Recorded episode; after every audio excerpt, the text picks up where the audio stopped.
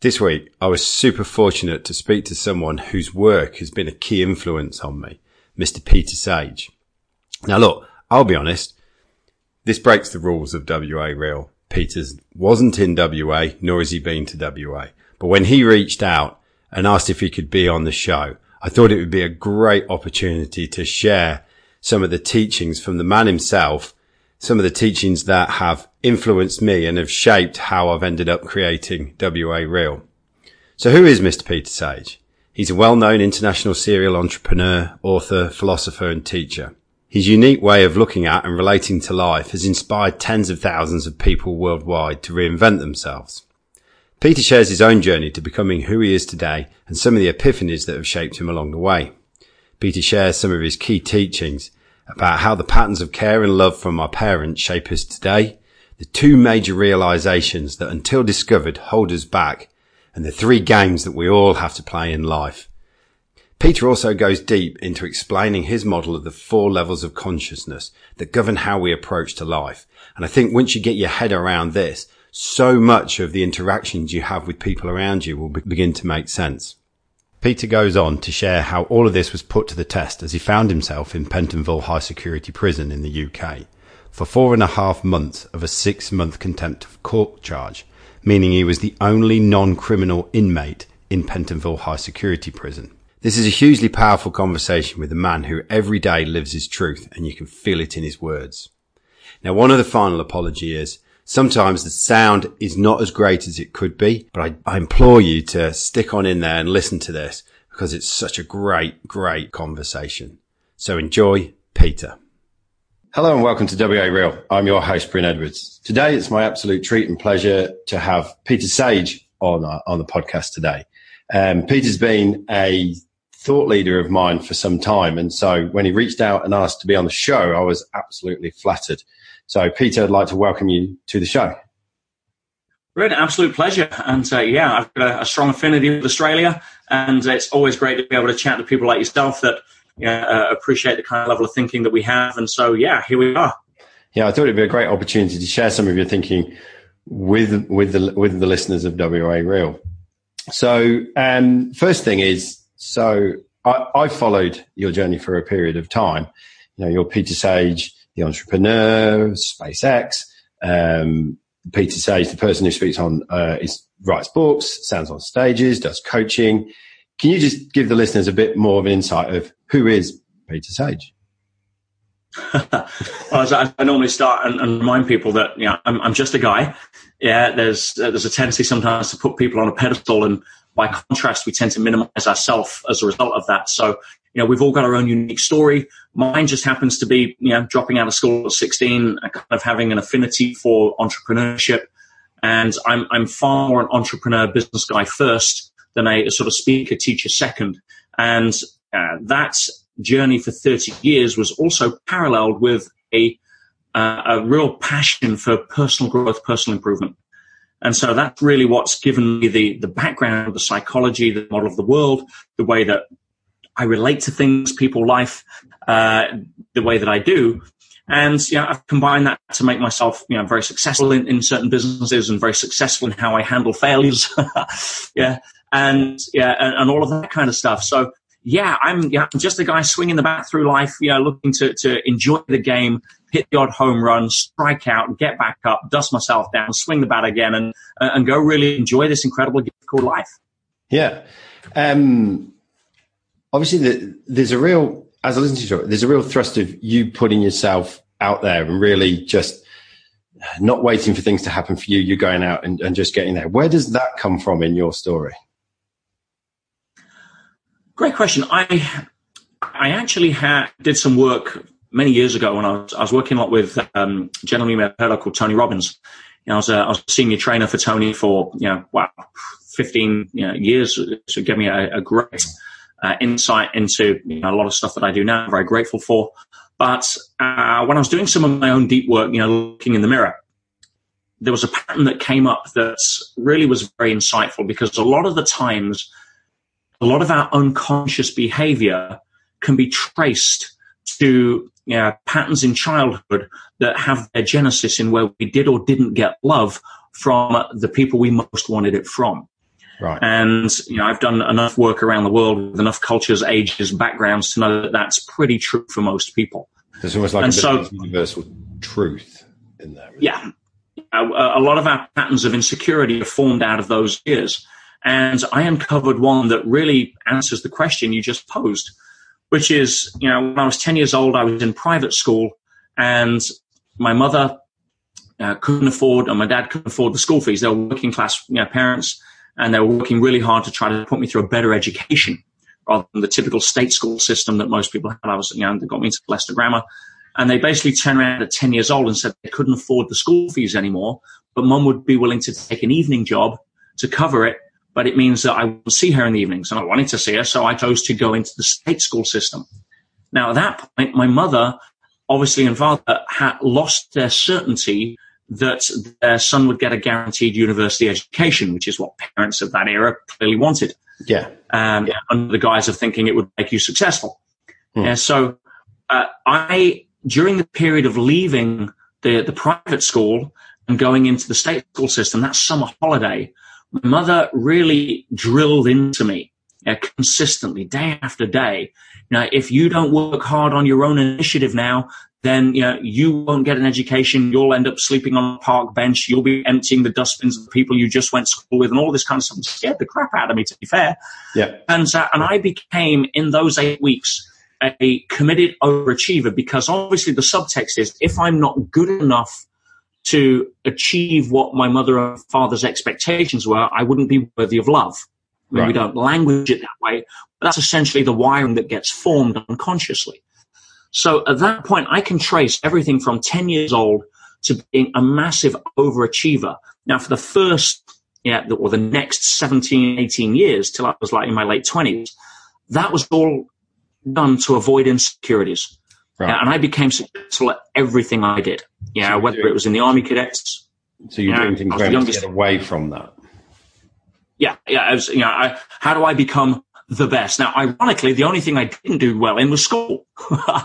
Yeah. Yeah, so I dropped out of school at 16, but you know, I started my first business at 17. You know, I was, you know, all the hobbies I did, I was number one.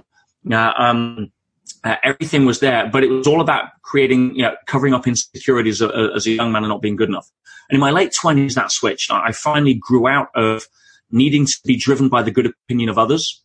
Finally realizing that I was in, switching to being internally validated, not externally validated and switching my primary driving need from significance and look at me and you know, hopefully keep looking at me to prove that I'm good enough uh, to one of growth and contribution. And that was the shift. But the pattern, everything's got a two-edged sword. You know, the, the upside was it made me financially successful. You know, I was buying Ferraris for cash in my early 20s, yeah, flying Concorde and doing all that. And the downside was I was massively unhappy and unfulfilled. Mm. But it taught me discipline. It taught me how to get up at five o'clock in the morning. It taught me how to not be answerable to somebody else and still swing the bat. It taught me how to really go out and make things happen. And that really now is far more effortless because I built the muscle to do it.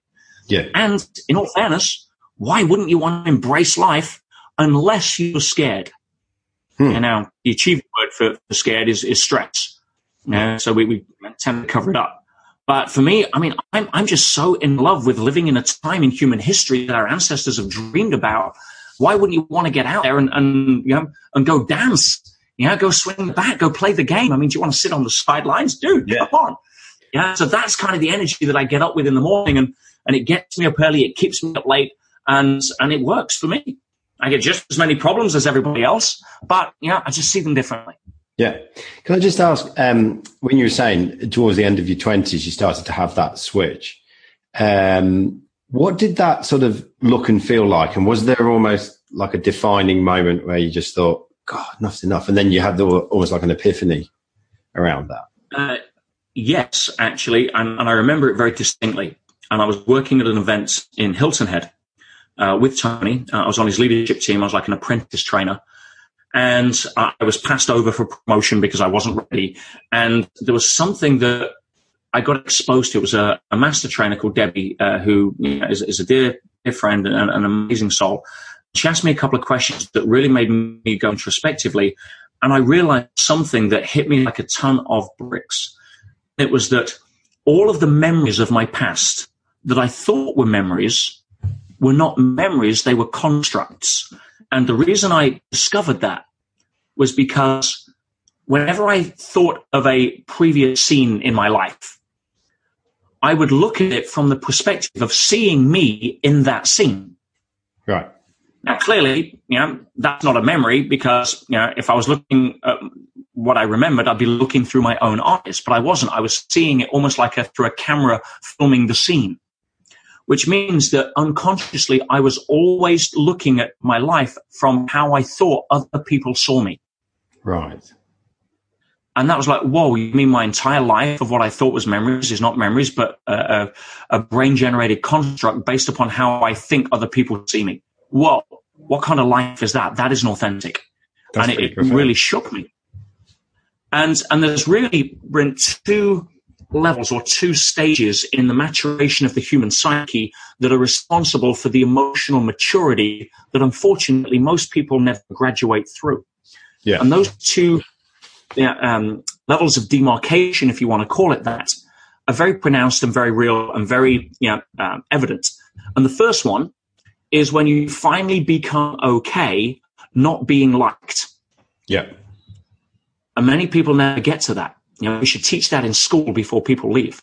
Yeah. Some people get to a point where they're so you know, at rock bottom by trying to expectation machine and pleasing everybody and fitting everybody else's pictures yeah. that if I say, you know, screw it, you know, fuck that, I'm done. And it's almost from a defiance perspective. I'm not going to be pushed around anymore. I'm not yeah. going to do that. Now, to be fair. Enough is enough.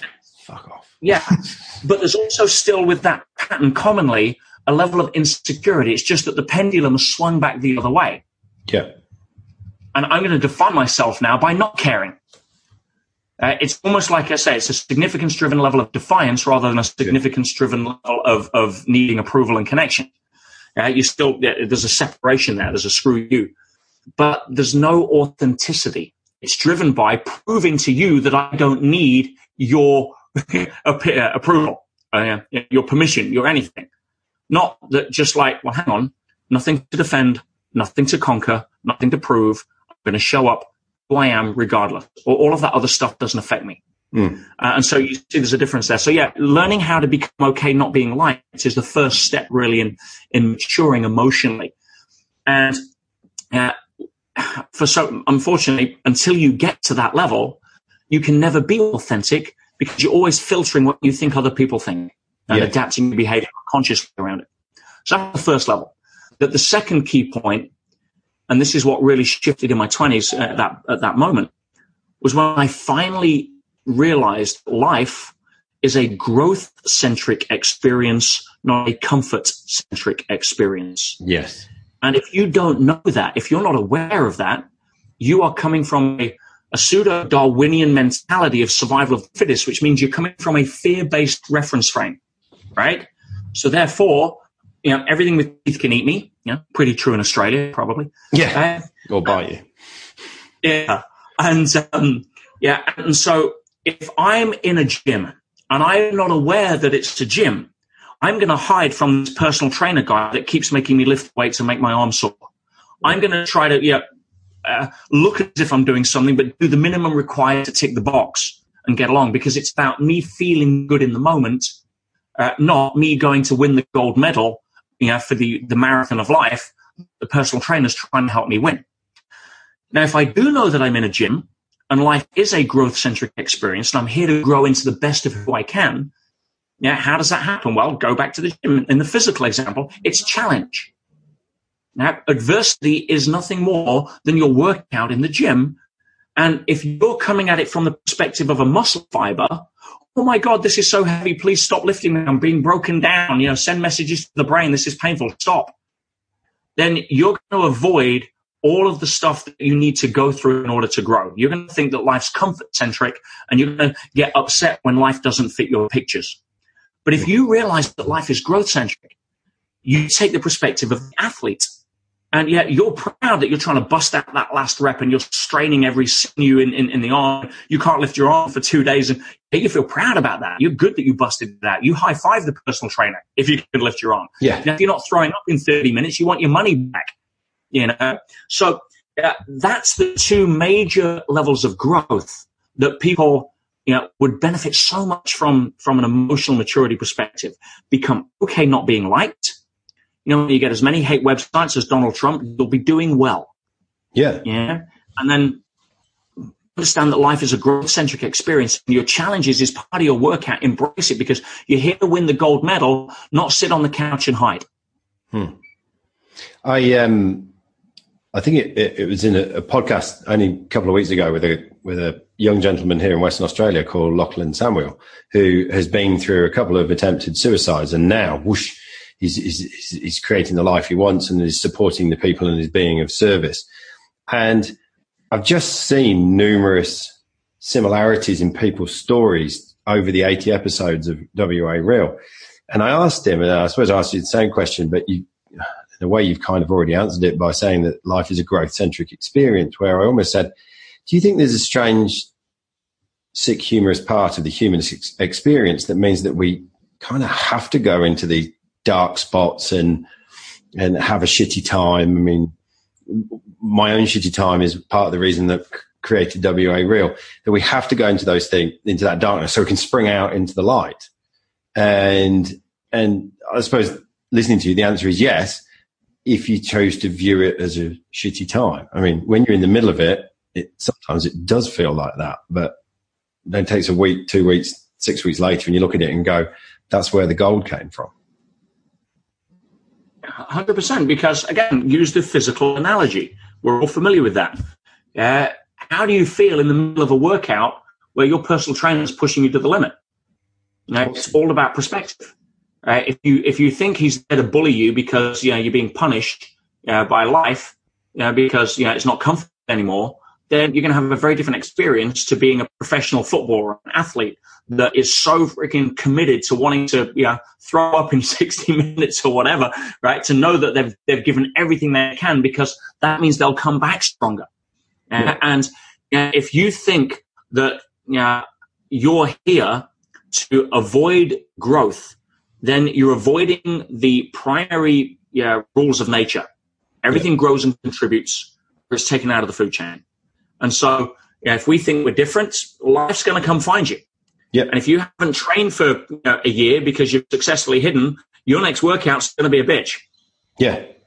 And life's going to deliver it as such.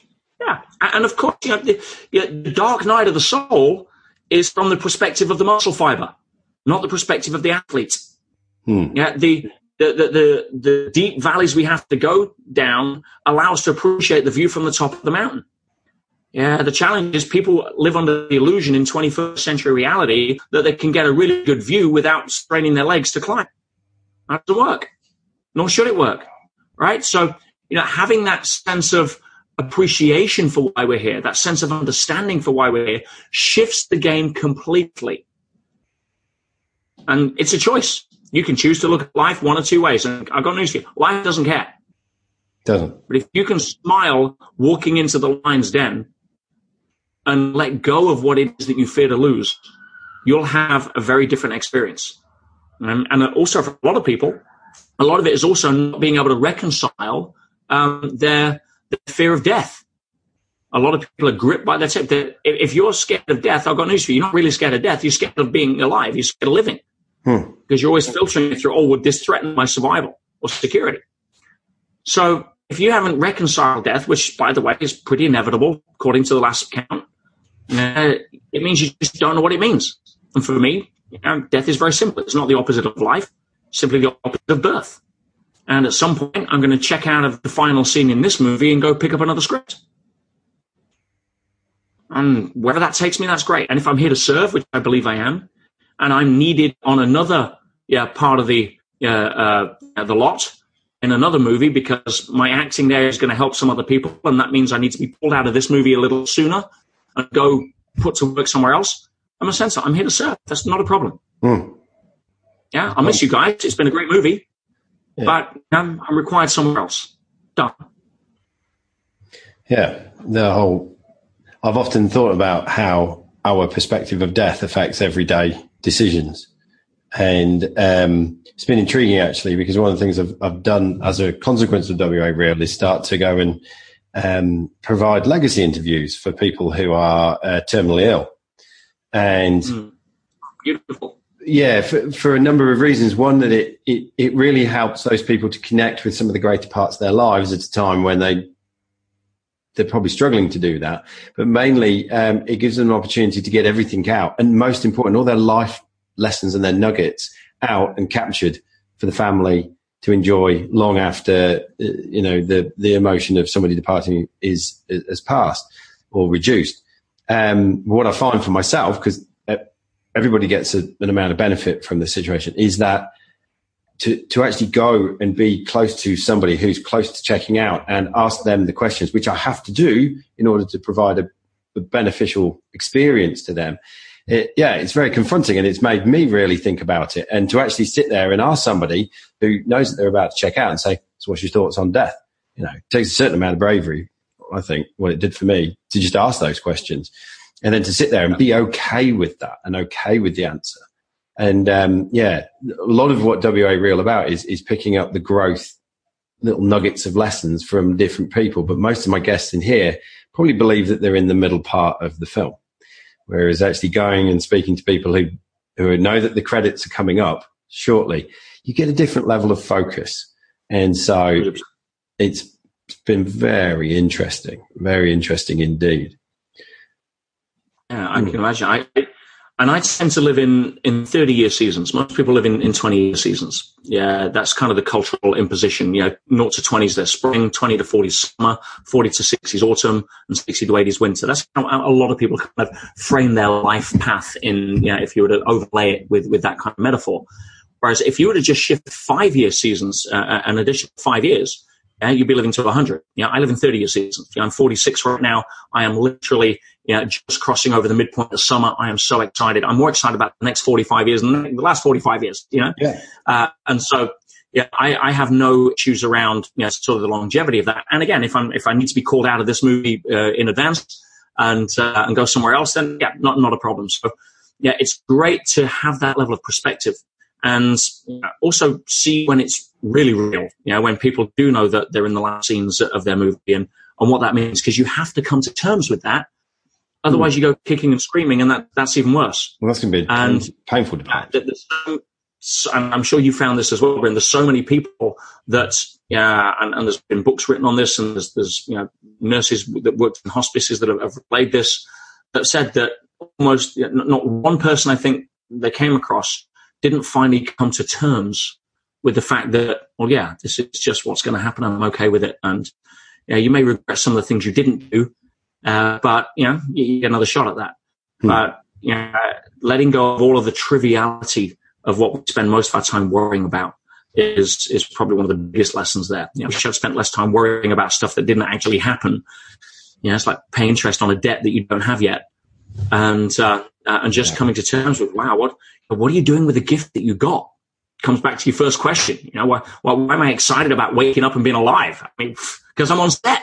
Yeah, it's yeah. a film. It is, and I'm in it. So, um, so, so one of the things I wanted to ask ask you about, or or to expand upon and share with with my listeners, is um, the the four levels of consciousness. Um, mm-hmm. Because for me, when I first heard you talk about this, it was like, oh Jesus Christ, I can see things like opening out in front of me. I, the yeah. different things that people were saying started to make sense. The energy that I was picking up from them started to make sense. The, the way I was interacting with them or not started to make sense. And then other things started to make sense in terms of why is it that when I end up with this person, I get dragged into this. And then when I'm not with them, I can be like this. And, um, yeah, so if you could share that, I'd be really appreciative. No, absolutely. And, again, you're, you're obviously familiar with one of my my, my favorite books, which is Power versus Force. And uh, what Hawkins does, uh, he he really delineates this uh, into um, well, I mean, sixteen odd levels of uh, of consciousness, uh, and I like to make things a little simpler. And you can chunk his sixteen levels into the four levels that I, I put put together, and and really, it's a great way of chunking stuff because if you talk about the 13 letter word that, that, baffles science that they continuously and willfully ignore, it's the word consciousness. Yes. Traditional Newtonian physics, Newtonian paradigm, which is 100 years old, out of date, and now proven to be completely false and non-existent, is you know, subject to thinking that the physical brain creates somehow consciousness. It doesn't, never has, never will. Yeah, the brain doesn't create consciousness any more than the television creates programs. Right? So, uh, uh, trying to put a framework around understanding it is useful because it's so nebulous that on one side you've got the esotericism of you know some woo woo let's all be out there in the ether and, and do a happy dance. Yeah. And on the other side you've got this biological imperative that you know it has to be some neurological function of the brain. So yeah i i tend to chunk it to uh, into four categories which make it easier to understand other people because one thing I've learned, Bryn, out of 30 years of doing what I do in personal growth, yeah, 30 years this year, is that you can slice and dice things many different ways. You know, you've got people that are visual or auditory, you've got the Enneagram, you've got, you know, you can categorize people a thousand ways, but primarily the biggest predictor of behavior, the biggest factor in how somebody shows up day to day is their level of consciousness. Case closed. I don't care of their history, their family, their um, circumstance, their wealth, their, their poverty, it doesn't, their religious, it doesn't matter. Their level of consciousness will govern their predictability in almost any situation. Hmm. And so the four levels are quite easy when, when you look at them. And again, there's many different ways you can drill down within each, but to make it simple that people can relate to, the first level is the level of what I call to me. And to me is the level of victimhood because the mantra of the people that calibrate at this level are, you know, I would have the life that I want.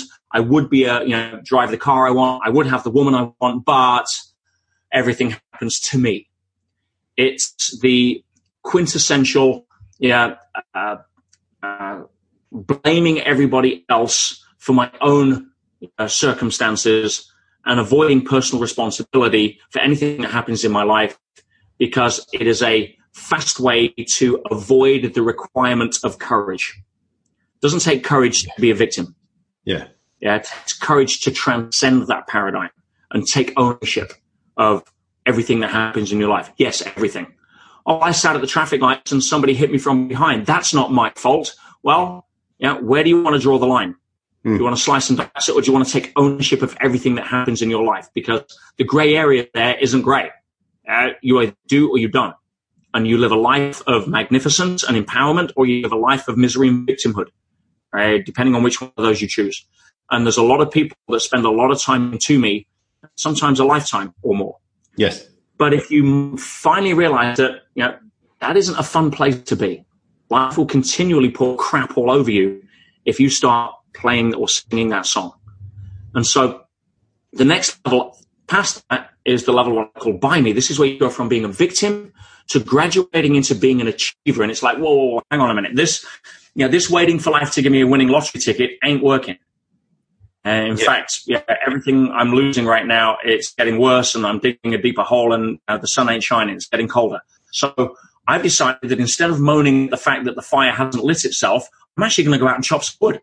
Yeah. Hey, what a thought and you go out and you start making stuff happen. You become an achiever. You get it if, because if the world's going to happen the way I want it to happen uh, to fit my pictures, then it's only going to happen by me.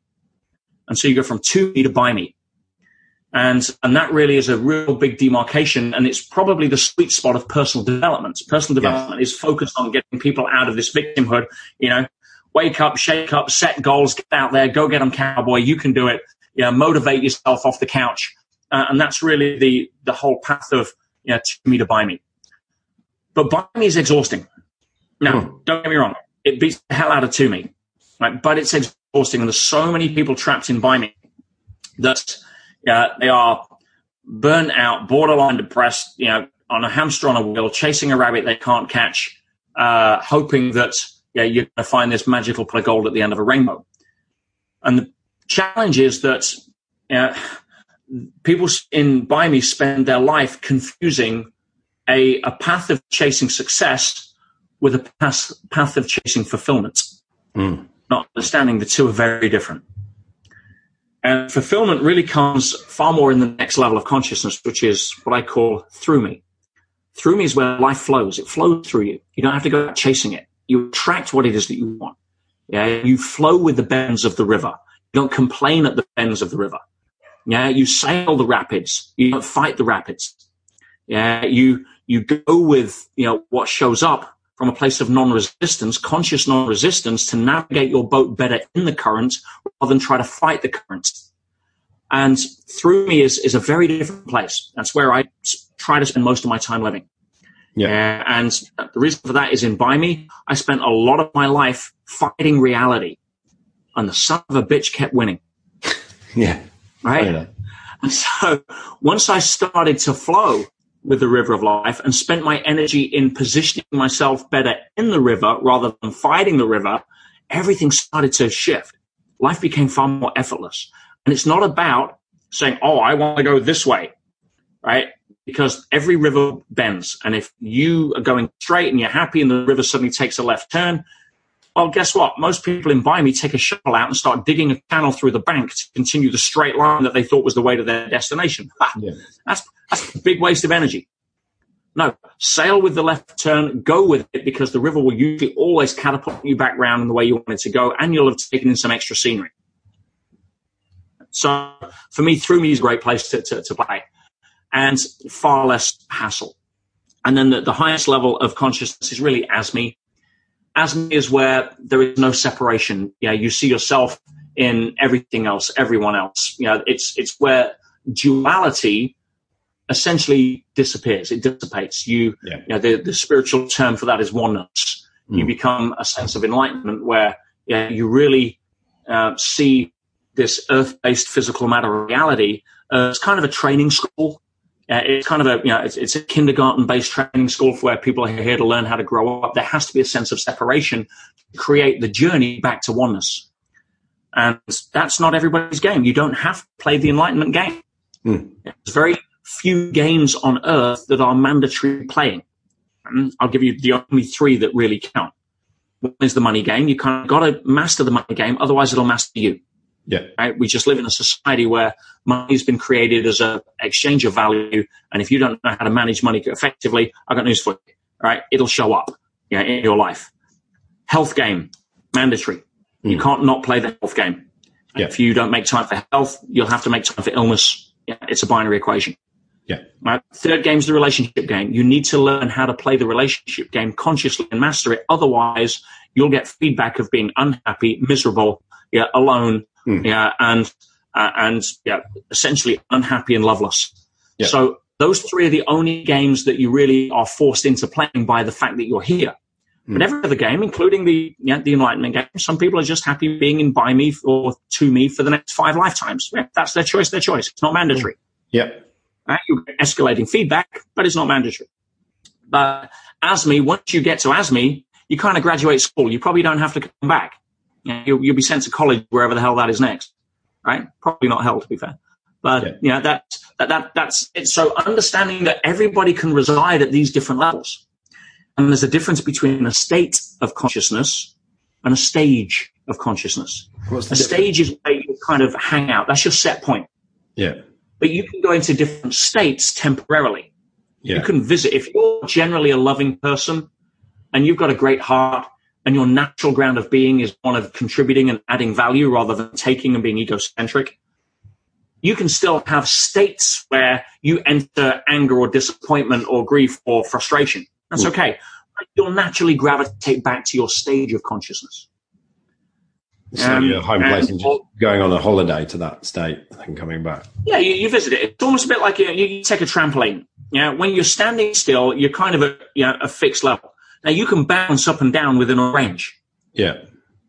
Uh, if you're generally angry, you can bounce up to times where you're completely blissful and loving, but at some point you're going to come back down to where you you know where you live. Yeah, not where you visit. Yeah, you're going to come home. So where's home for most people? Do you spend most of your time in to me, you know, by me, through me? I doubt it. it's as me because if it's as me, you probably wouldn't be, you know, here. You'd be, you know, on some celestial plane or in a monastery somewhere, you know, meditating 20 hours a day. Yeah. So, and, and that's okay. Nothing right or wrong with that, nor is it a destination that I'm, I'm wrapped up in. Now, I'm I'm here to basically live my truth, be authentic, place one foot in front of the other, and see where that leads me. Hopefully, in in higher levels of growth at whatever pace. And if that means that I get to wherever the mythical level of enlightenment is as, as me this lifetime, a hundred lifetimes, I have no attachment to that. Uh, you know, my, my job is to try to live as much in through me as I can. Hmm. Now, for the, for those who don't know, this you talk about your, your path and where it takes you, and etc. etc. Your path took you on a very interesting turn in the last 12, 18 months. Do you want to do you want to enlighten us on that and how you take the stuff that you've learned and apply it to somewhat of an ex, um, extreme situation? Well, I, I, call it a graduation event. yeah, and the fact that we're here in Earth School, yeah, uh, or, or, the you, are going to have, you know, if you're in the gym, have, you're going to have. Actually, sorry to butt in. I've actually heard other um, another person called, refer to life on Earth as the the masterclass to graduate from, the masterclass in overcoming limitations.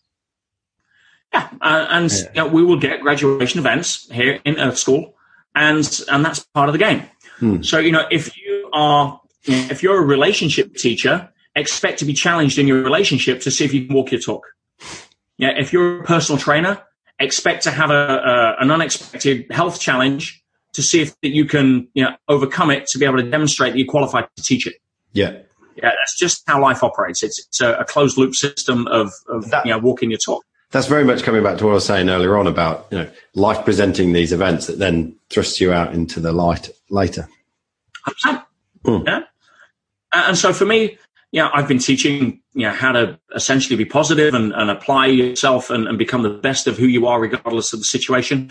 It was only inevitable I was going to have a graduation event that, that tested that, and uh, and yes, I I found myself uh, completely unexpectedly um, serving six months in one of the toughest jails in, in England as the only non-criminal following a uh, what I, I, dismissed, unfortunately, as a contempt of court application, which I thought was just a chess move uh, by the other side, in a civil action that I was arguing the toss over in you know, in court.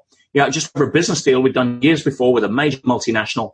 Hmm. I thought they were being unreasonable. I thought they were doing financial bullying. Uh, I resisted that, threw a contempt of court application at me. Uh, I thought, you know, I'd be able to explain things away in five minutes and the judge would throw it out. And instead he threw me in jail. And yeah, I, I lost pretty much everything. Uh, I went from 53 staff to three staff in three weeks.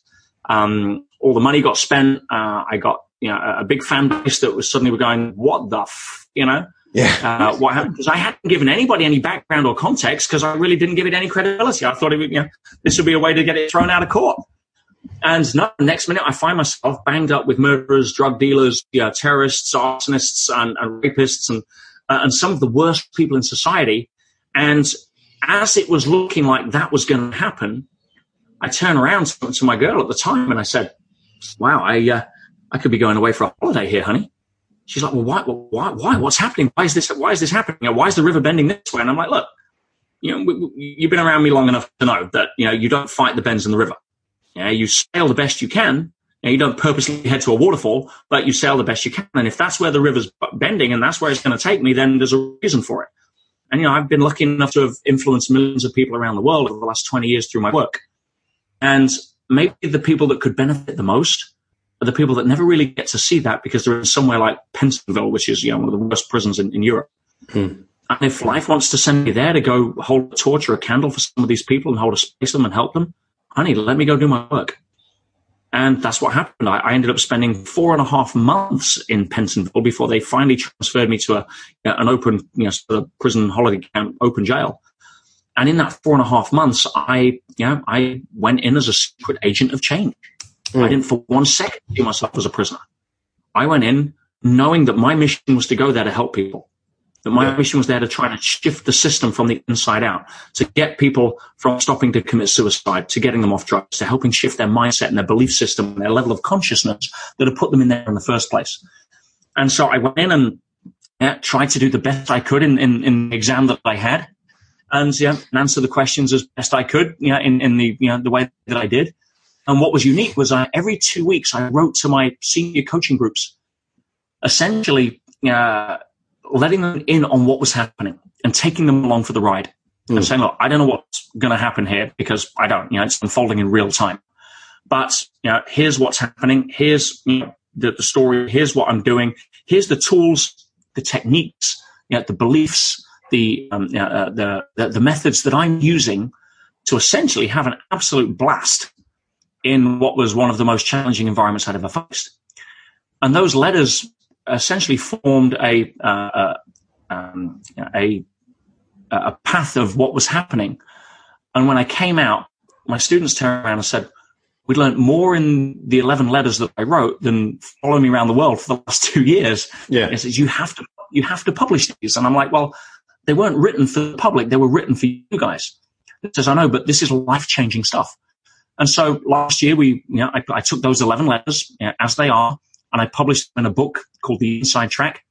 And I'm very proud to say, you know, it went bestseller list in two hours. It made Amazon number one in four hours. It sold to 20 plus countries on the first day. And if you read the reviews on every Amazon platform, it, it's pretty much changed the lives of everybody that's read it. And I'm, I'm very humbled by that. So, yeah. you know, that, that came out and while I was there, you know, I won national awards for, for the work I was doing to help get people off drugs. You know, I was stopping suicides. You know, I, I write all of the techniques that I was using in, in the book, you know, in the letters on how to break it down. I mean, one guy, I, I got 10 minutes to stop him from committing suicide permanently. You know, you can change anybody in the moment. You can change somebody's state in the moment. But what happens when they're back in their cell thinking the same thoughts they thought, you know, yeah. before? Back so, on their stage. You know, how, do you, how do you shift their level of consciousness? How do you reframe or recontextualize the event that they're linking that much depression to in a way that means they can't go back? And you do it in 10 minutes. How do you do that? So I break down all my techniques um, and to teach people because, you know, that may not be somebody committing suicide that you meet. That may be your teenage son that's depressed over his exam results, you know, but it's the same methods. So yeah, that's, um, uh, that was, uh, to this day, I'll be honest, probably one of the most incredible and awe-inspiring adventures that I've ever had the privilege of living. Mm. It's incredible to hear you call it an awe-inspiring adventure. I'll be honest, I'm starting to go a little more grey since I came out. There's more stress on the outside of things going back. I, I, had a great time. And yeah, of course, there was tough moments. Yeah. You know, I write about that in my, in my third letter. I talk about, you know, the times I cried. I talk about the times I, I doubted myself. I talk about the times where, you know, I questioned everything. Uh, you know, would I ever teach again? Would, would people ever think that I was credible again? Would, you know, would I ever get the opportunity? What I, you know, I was facing with, you know, I'd lost my business. I was about to lose my house. You know, I was hundreds of thousands in, in debt, in legal fees. Um, you know, I'd, yeah, th- th- this wasn't a cushy deal. You know, th- this was a pretty tough graduation event, and all I could do was the best that I could, and hmm. I, I didn't know where that was going to lead. And one of the first things I did when I went in, I, I took a sign, uh, I, I, took a piece of paper and I wrote a sign, which is a quote from Napoleon Hill out of The Great Think and Grow Rich, and uh, I put a picture of this in the book, and it was one of his sayings that goes, "Every adversity carries with it the seed of an equivalent or greater benefit." Mm. And I stuck that above my cell door, and I read it every day, and I knew that most of the time, the adversities that we get are, are gifts that are wrapped in a thin layer of paper called adversity to stop people stealing our gift. The challenge is that so many people are way too busy bitching about the adversity to focus on watering the seed. And so they never get the gift. And it becomes a way to reinforce their victimhood into to me for the next 10 years or uh, a way to define themselves through the secondary gain of the significance they get by telling their, you know, I'm a victim story, whatever it may be.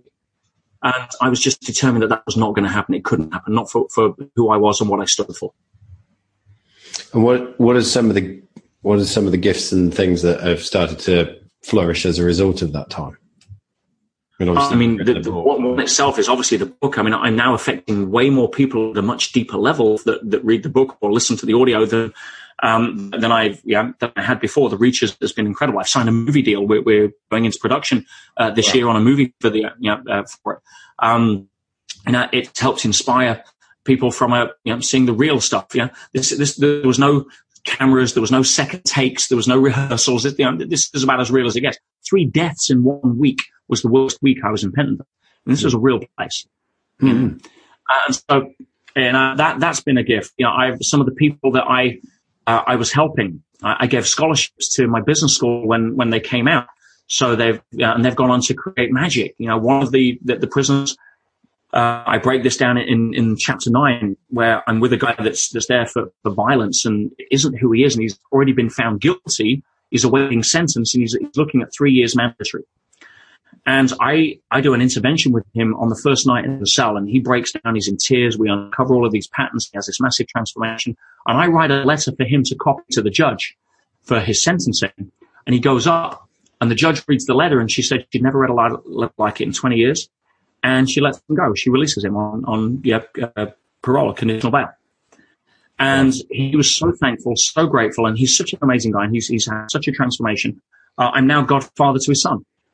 Wow. Uh, so many things that have come out of that that, you know, I, that have helped me define who I am, helped me look at people in a different light, helped me control some of my ego, which you know, put me there when I was in court, helped me you know, uh, uh, essentially have more compassion, tolerance, and understanding for some of the fallen angels of society, and uh, and really you know open my eyes to things that I've only ever seen on TV and didn't think were real until I experienced them. Yeah. So yeah, there, there was, I mean, so many. I, we could hold another podcast on the gifts that came out of that, but that, that gives you a highlight. Hmm. Wow. Fascinating. I mean, yeah, I, I was lucky enough to receive some of those chapters and I started reading the first couple and I was like, whoa, it's full on. Um, wanted to ask you another question about accountability because it's something that's sort of popped up in my life recently. And I know from seeing you in other podcasts and other in, in listening to you before, you're big on accountability.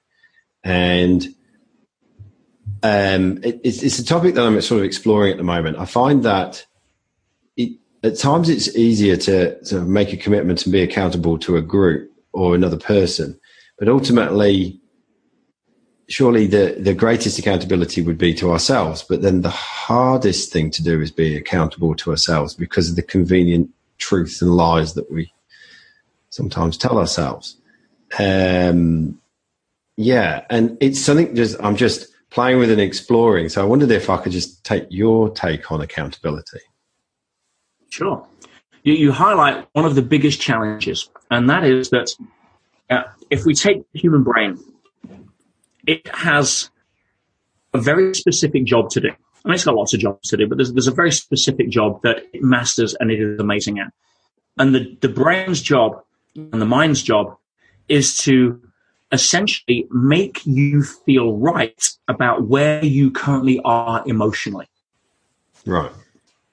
The mind is an expert at justifying your current actions, thoughts, and behaviors based upon your immediate emotional state. So I'll give you an example. So if you're angry, and you're feeling the emotion of anger, your brain will justify why you should apologize. Yeah. If you're exhausted and the alarm goes off at five o'clock and you're meant to go to the gym, your brain will find an, a perfectly sounding esoteric reason that soothes the ego, that completely justifies why you should press the snooze button 15 times. All based on lies, all based on untruth, all designed to make you feel good about your current emotional state. That's its job, and it is damn good at doing. It's a masterful. So when it comes to trying to hold ourselves accountable to ourselves, we're fighting that mechanism, which is why most people don't have the willpower to sustain behavior over time that they don't feel like doing. Yeah. Which is why if you essentially hold yourself accountable to somebody else, you're evoking a different methodology, which is I don't want to feel less than in the eyes of somebody else by letting them down or not feeling good enough or feeling, yeah, uh, as if I'm, uh, I'm less than them or whatever it is, or because that is a greater motivation a lot of the time than the current mood or state that you're feeling. So mm. if you don't have a big enough why, if you, if you haven't mastered one of the first levels of personal growth, which is to act bigger than your current emotional state. Right. You need accountability from a peer group. Does that mm. make sense? Yes. That's why it's it's easier to commit to getting up at five o'clock. It's easy to get up at five o'clock if the night before you've already said to your mate, "I'll see you at half five. Absolutely, you, you, you can't get out of it. Or it's a lot harder for the brain to come up with a justification. Yeah, because yeah. it'll say, oh, well, just tell him you, you hurt your ankle, you can't train. But then the other party says, yeah, but I haven't hurt my ankle. Right? Yeah. It's, you know, the, the, there's, it's harder for the brain to justify that. Um, yeah. And again, depending on your level of consciousness, which is primary, which is, governs everything. If you're coming from a place of growth rather than comfort, that's an easy call to make. Yeah. I'm committed to want to get to the gym at five o'clock and going through a workout. Yeah, yeah. Even though I'm tired, even though I'm sore, even though I don't feel like it, because I said I would. Now, when you are you know, a person who can keep your word to yourself, you will start living life at a completely different level to the masses and the population who are, by observation, going nine miles an hour to nowhere. Yeah. That's, that should be your first step. How do you master yourself? Well, very simple. Stop trying to complicate it. Boil it down to this one thing. Am I able to keep my word to myself regardless of my emotional state? Case closed. Yeah. Easier said than done. How do people get there? yeah. If it was easy, everybody would do it. And then yeah. wouldn't need to be in school. Mm. Know, we'd be on a beach. Yeah. Life isn't comfort centric, it's growth centric. Earn yeah. the beach. Earn the beach. Hmm. You have to earn the beach body. Absolutely. Eh, you, you don't wake up after a curry and a pizza and with a six pack. No, you, you, know, you commit to yourself, you have discipline, you get to the gym, you work hard, and you, know, you walk down and everybody else with a, a beer belly says, oh wow, wish I had a body like that. As if somehow you were gifted it through some genetic expression rather than saying, no, I'm not having the curry and the pizza. Yeah. Absolutely. Um, obviously, as we said, talked about, you've been, you've had numerous entrepreneurial journeys. You've uh, had your recent experience in Pentonville. You've had um, the opportunity to work and stand, share a stage with numerous um, very impressive and influential people. Um, you don't get to just talk about what and, and articulate what you've just articulate, articulated over the last half an hour or so without going on quite a journey. What have you learned about yourself on your journey? um, that, that, that's obviously a, uh, a permanent work in progress. Yeah. You know, nobody arrives being done. If, if you think you're done, expect a bus to come along and take you out of the game. Yeah, that's any, anyone thinks they're done. You know, you you'll get hit by a bus because you don't need to be in school anymore. Yeah, so yeah, hopefully I'm still avoiding the bus. Yeah. Now, but learning about myself, I, have learned. You know, again, I've learned the tricks my mind plays. Uh, I've learned uh, a lot about what my, uh, you know, what I think my truth and my destination is, and it evolves. Hmm. Yeah, what may be my truth tomorrow may not be my truth currently. And what is that truth I mean, currently? Uh, well, my truth is to be able to share my message at the moment, and I'm, I'm focusing on helping high-level senior executives, business professionals, you know, make a shift of a life-chasing success to life-chasing fulfillment. And you know, I'm, I'm, putting together some of my best work around that. Um, yeah, uh, I'm my truth right now is to get out of England. I'm going to be moving to the Canary Islands shortly, but that may, know, maybe temporary, maybe permanently. I know I like sunshine mm, rather than yeah. In fact, I'm, I'm very close to, to making a call on, on, coming to Australia. I love Australia. In fact, there's somebody in Australia, Melbourne, I'm, I'm, I'm really keen to see and, you know, with, uh, with the potential of maybe moving over. So, you know, there's, there's lots of, of, you know, opportunities that present themselves. One has to know what one's truth is. Otherwise, you'll run off on emotional tangents. Yes. And yeah, Australia feels good for me. I love Australia you know, one of the challenges, it's so far away from everything. You know, if, if, you, if you're doing business in Australia, living in Australia is amazing. If you're doing business with the rest of the world, it sucks. But that's okay because, you know, you've got great people, great weather, you know, um, good beer and, uh, and lots of other, you know, cool stuff. Uh, but yeah, so my, my truth about who I am, what I do, it's evolving and it could be different tomorrow. I've got to be okay with that. What I need to do is understand what is my emotional insecurities that are calling me to try to tempt me down a path of comfort mm-hmm. versus what am I committed to growing? Uh, because doing that is is your that's your compass, that's your guide point. Yes, uh, I'm, I'm excited about getting back to Australia soon. I really am. Hmm. So, what what do you think the next three to five years looks like for Peter Sage? Definitely a couple more books. You know, my, my next book is really going to be a masterclass in understanding contextually the role that adversity plays in life. mm. and learning how to spot its different sources because different adversities happen for different reasons. And if you're not aware of them, it's like being in the gym and not knowing it's a gym. It's like, oh, why am I doing squats? Damn. Oh God, I mean, I know they're forcing me into aerobics class. Damn, you know.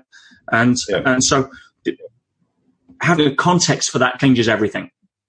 And uh, the book after that's probably going to be my autobiography. Uh, because there's there's definitely a few stories I'd like to share that I'm, I'm, the world's not ready for yet, or certainly I'm certainly not ready to share yet. Uh, I'm sure a few more stories to come that'll be in there, and I'm, I'm excited about that because I think that'll help inspire people. But generally speaking, the direction of travel is a and you know what I try to keep my uh, you know, myself focused on. One foot in front of the other in the right way. Yeah, and that's you know, and that's that's all about how do I serve, how do I grow, not how do I take, or you know what's in it for me. Mm. And I find that life flows perfectly, and solutions or um, will be presented, opportunities will be presented. I get a lot of opportunities right now. I just say no to, and they're amazing opportunities. They're just not my truth. Yeah. So yeah, uh, more more of hopefully what I think I'm doing at the moment. But who knows? Hmm. Maybe I'll become a you know a monk on top of a mountain. Yeah, can't see that happening.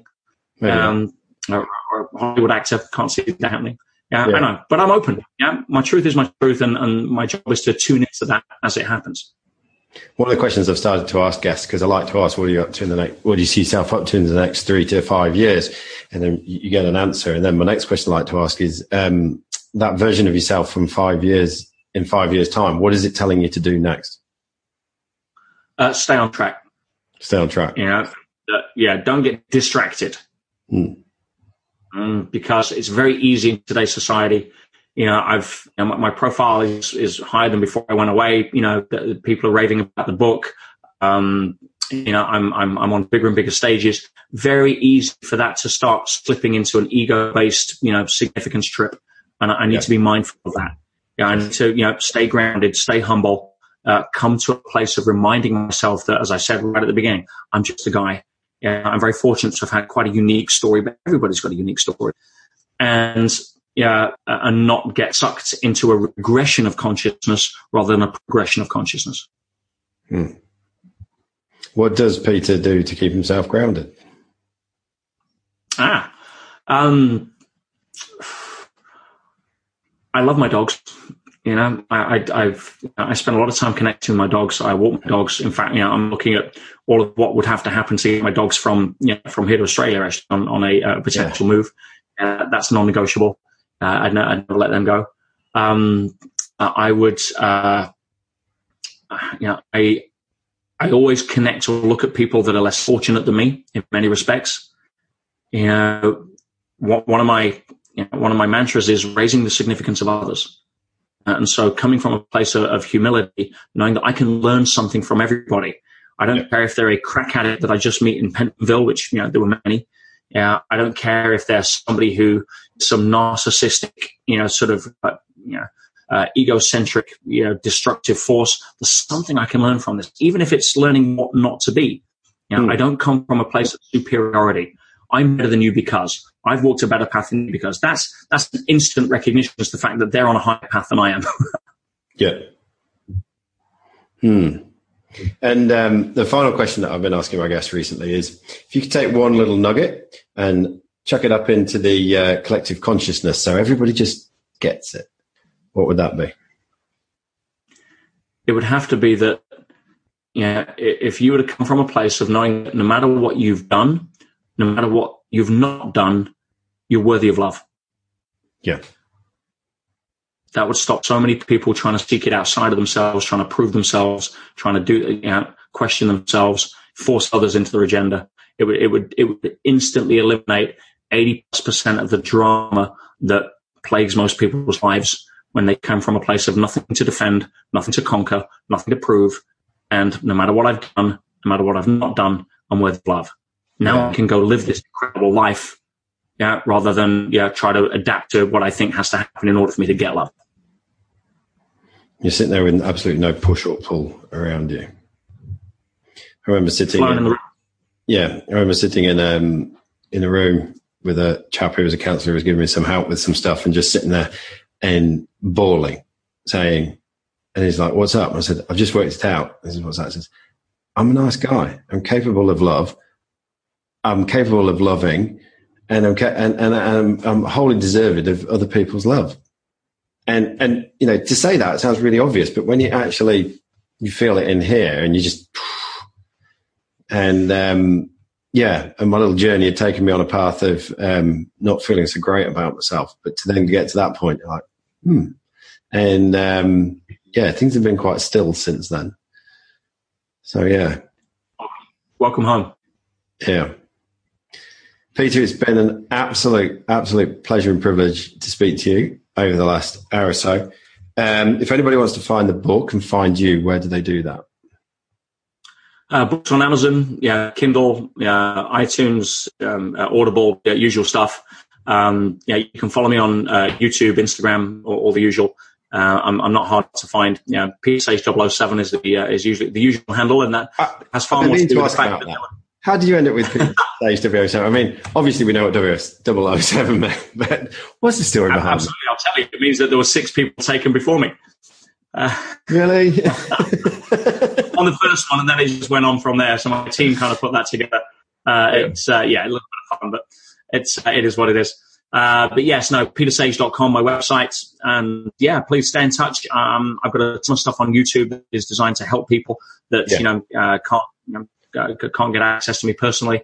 Uh, I do you know, certain levels of high level coaching or group coaching. And again, very excited to put this new program together to help senior execs, you know, transition out of a, a lifetime of staring at the ceiling at 3 a.m. to a lifetime of being able to, you know, have a complete level of fulfillment. Hmm. Peter, thank you very much. I look forward to talking to you again when you're actually here on Australian soil. Let's make it happen.